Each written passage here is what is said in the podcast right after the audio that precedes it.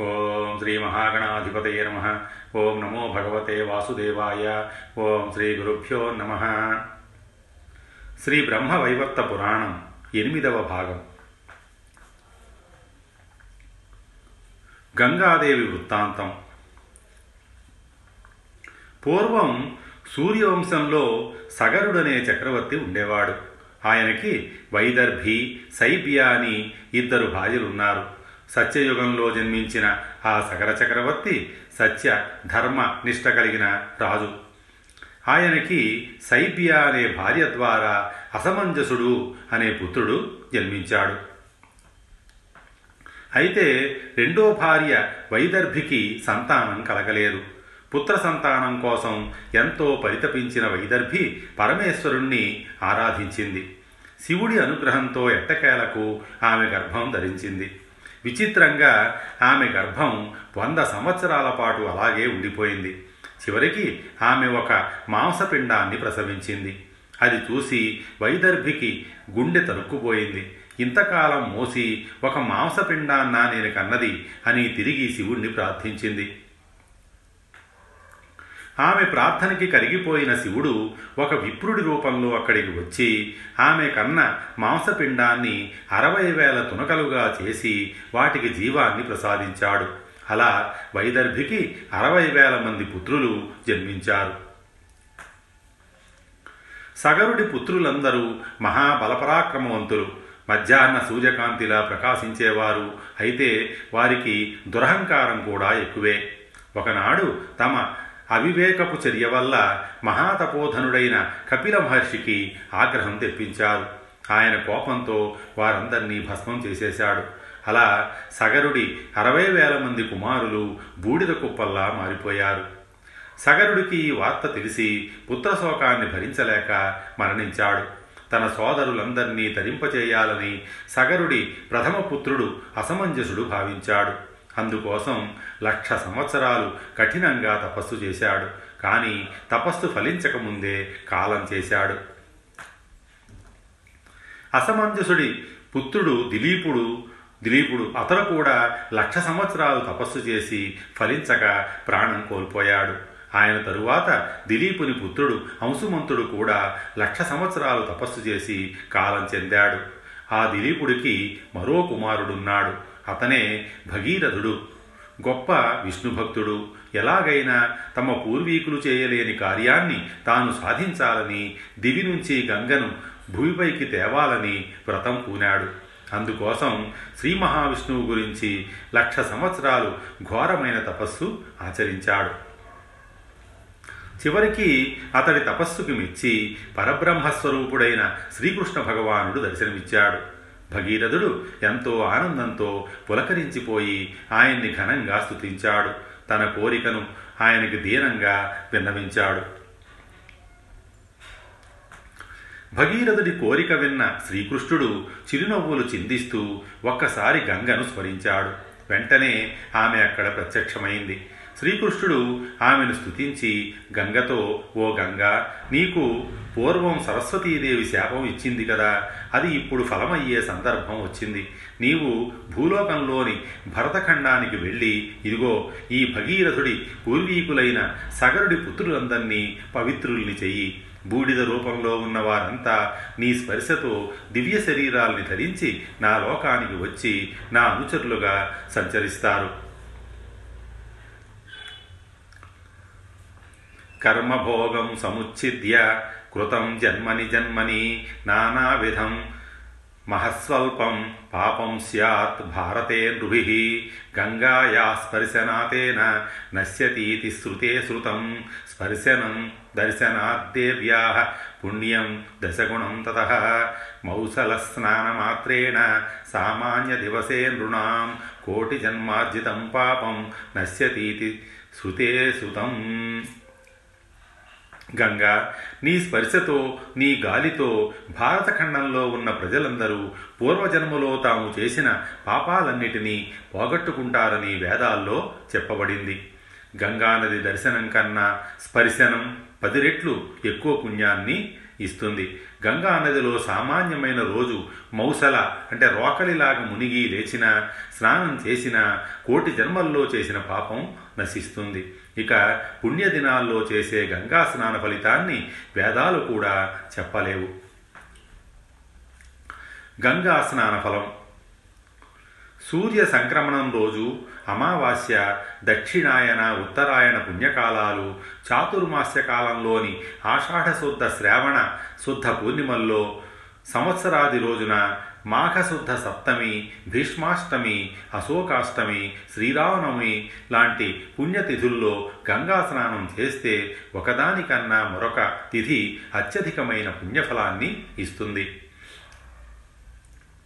దశ పాపహర తిథి అయిన విజయదశమి నాడు గంగా స్నానం చేస్తే అనంతమైన పుణ్యఫలం ప్రాప్తిస్తుంది. సూర్య చంద్రగ్రహణాల సమయంలో చేసే గంగా స్నానం మరీ మంచిది.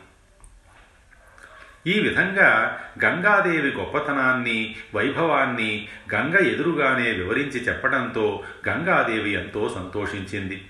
శ్రీకృష్ణుడి ఆజ్ఞననుసరించి భూలోకానికి వెళ్ళడానికి సిద్ధపడింది.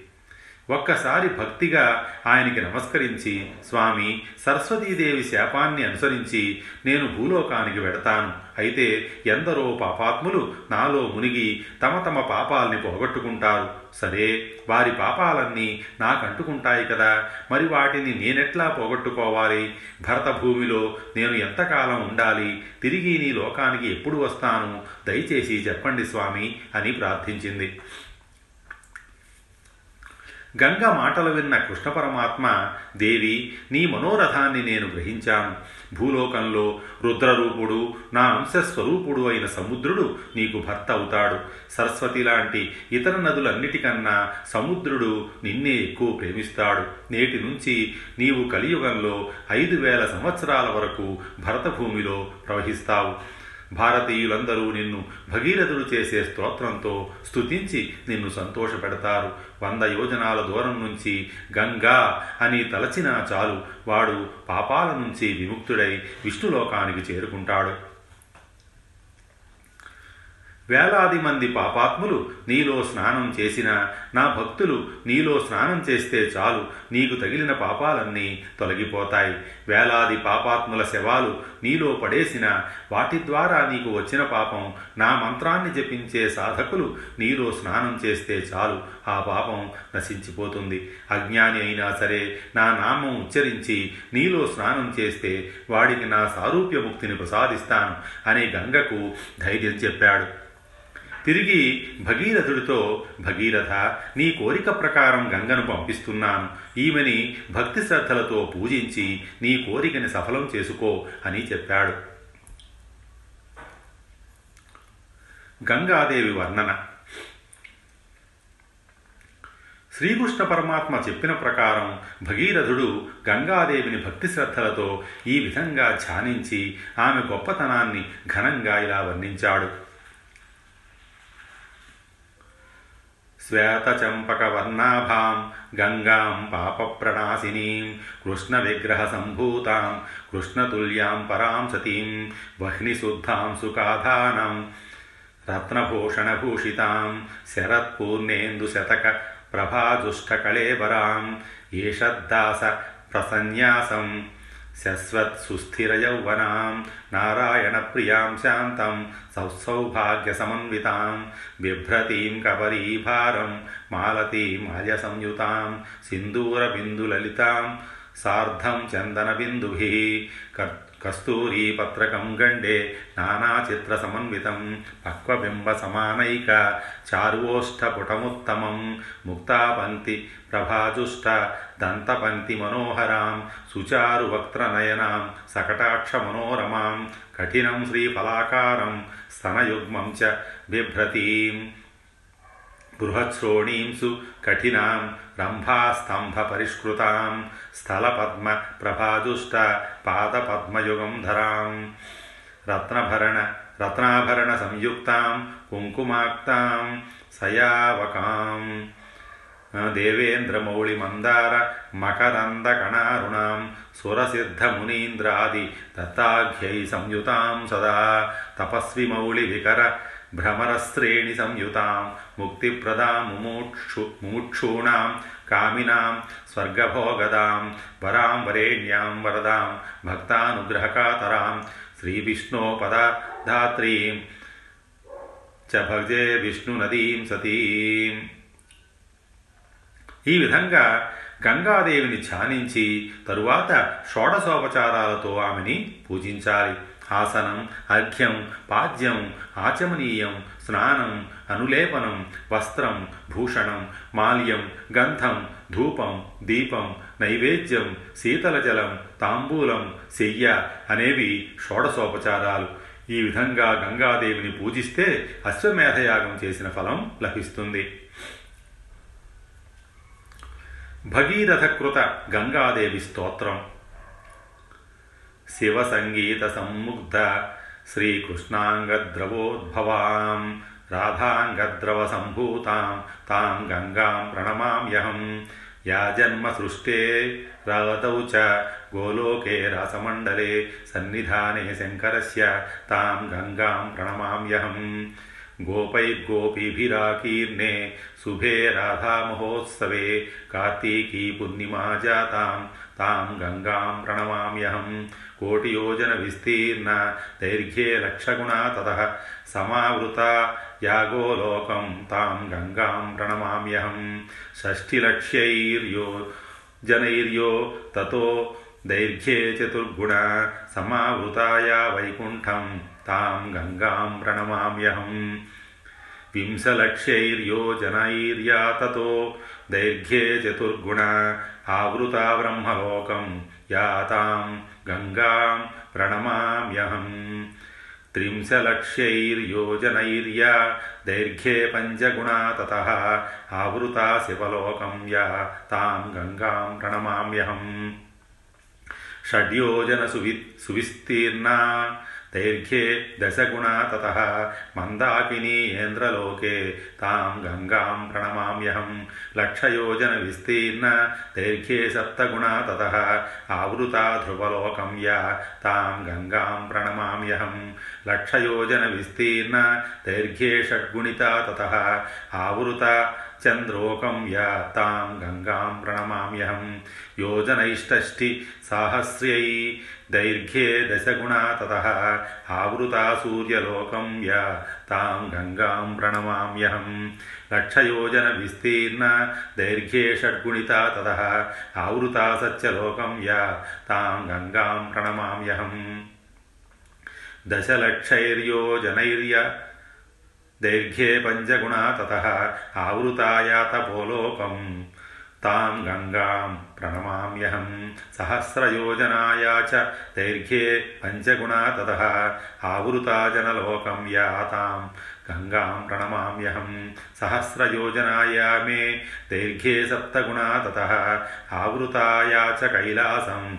తాం గంగాం ప్రణమామ్యహం पाताळेया भोगवती विस्तीर्णा दशयोजने ततो दशगुणा दैर्घ्ये तां गङ्गां प्रणमाम्यहम् क्रोशकमात्रविस्तीर्ण ततक्षीण न कुत्रचित् क्षितौ चालकन् చాలకనంద యా తాం గంగాం ప్రణమామ్యహం సత్యేయా క్షీరవర్ణ త్రేతాయామిందుసన్నిభ ద్వాపరే చందనాభా చ తాం గంగాం ప్రణమామ్యహం జలప్రభాకలౌ యా చ నాణ్యత పృథివీతరే స్వర్గే చ నిత్యం క్షీరాభా చ తాం గంగాం ప్రణమామ్యహం యస్యాః ప్రభావతులः पुराणे च श्रुतौ श्रुतः या पुण्यदा पापहर्ति तां गङ्गां प्रणमाम्यहम्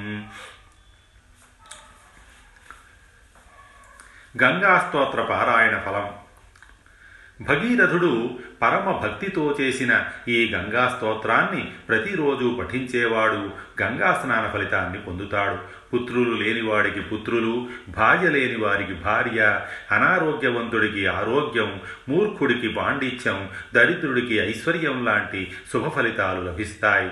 ఈ విధంగా భగీరథుడు కఠోర దీక్షతో శ్రీకృష్ణుణ్ణి మెప్పించి గంగాదేవిని భూమి మీదకి తెచ్చాడు. గంగాదేవి భగీరథుడి వెంట ప్రవహించి సగరపుత్రుల భస్మ భస్మాలున్న ప్రాంతానికి చేరి వారందరినీ స్పర్శించింది. గంగాదేవి స్పర్శతో సగరపుత్రులందరూ వైకుంఠధామానికి చేరుకున్నారు. భగీరథుడు భూమి మీదకి గంగను తెచ్చిన కారణంగా నాటి నుంచి ఆమెకి భాగీరథి అనే పేరు వచ్చింది. తులసి మహాత్యం పవిత్రమైన దేవతార్చనలో తులసికి ఎంతో ప్రాధాన్యముంది. శ్రీకృష్ణుడి అత్యంత ప్రీతిపాత్రమైనది తులసీదళం. ఈ తులసీదళాలనే మాలగా చేసి శ్రీకృష్ణుడు ఎప్పుడూ మెడలో ధరిస్తాడు.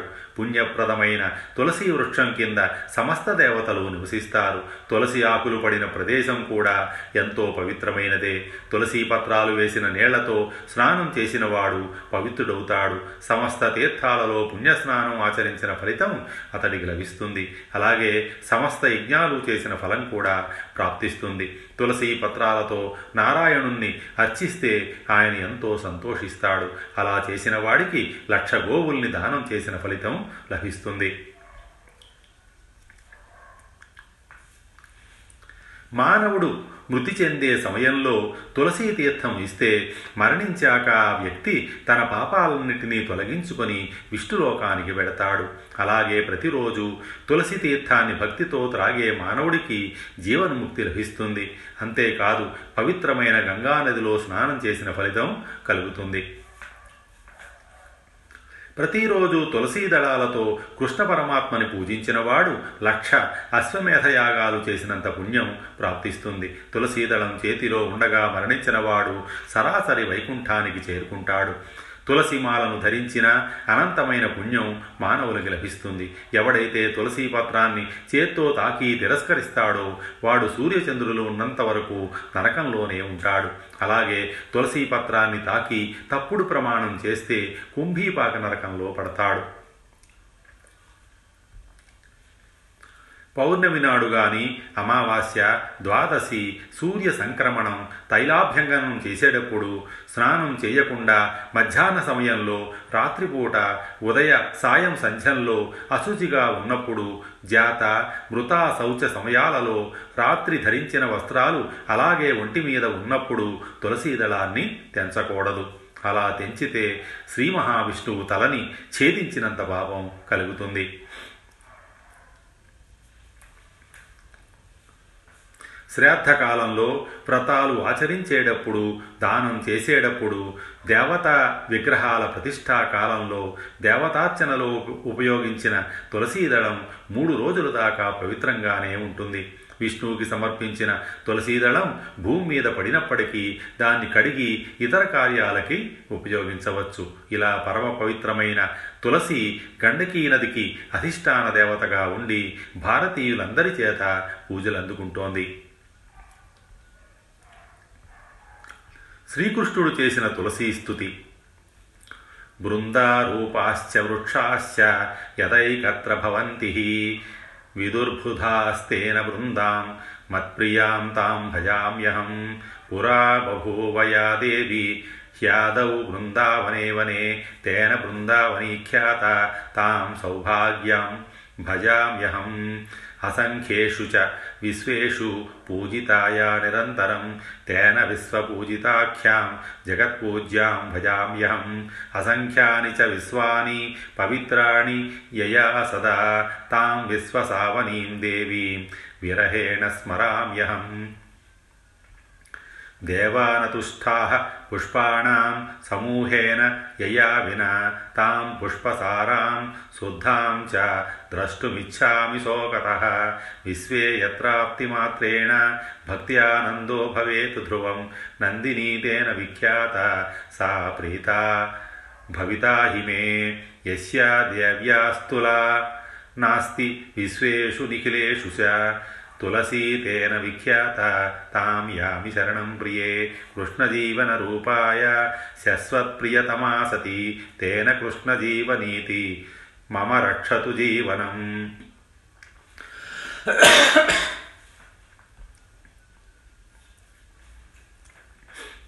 పూర్వం సరస్వతీదేవి వల్ల అవమానం పొందిన తులసి కోపంతో శ్రీహరి దగ్గర నుంచి అంతర్ధానమై వెళ్ళిపోయింది.